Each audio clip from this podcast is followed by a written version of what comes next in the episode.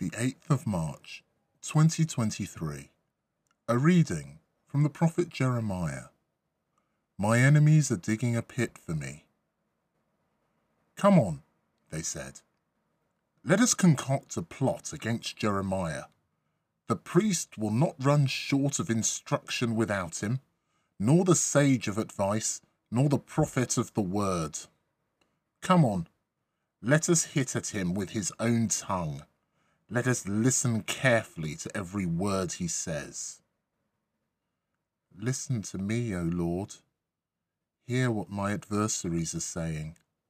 Should evil be returned for good? For they are digging a pit for me. Remember how I stood in your presence to plead on their behalf, to turn your wrath away from them?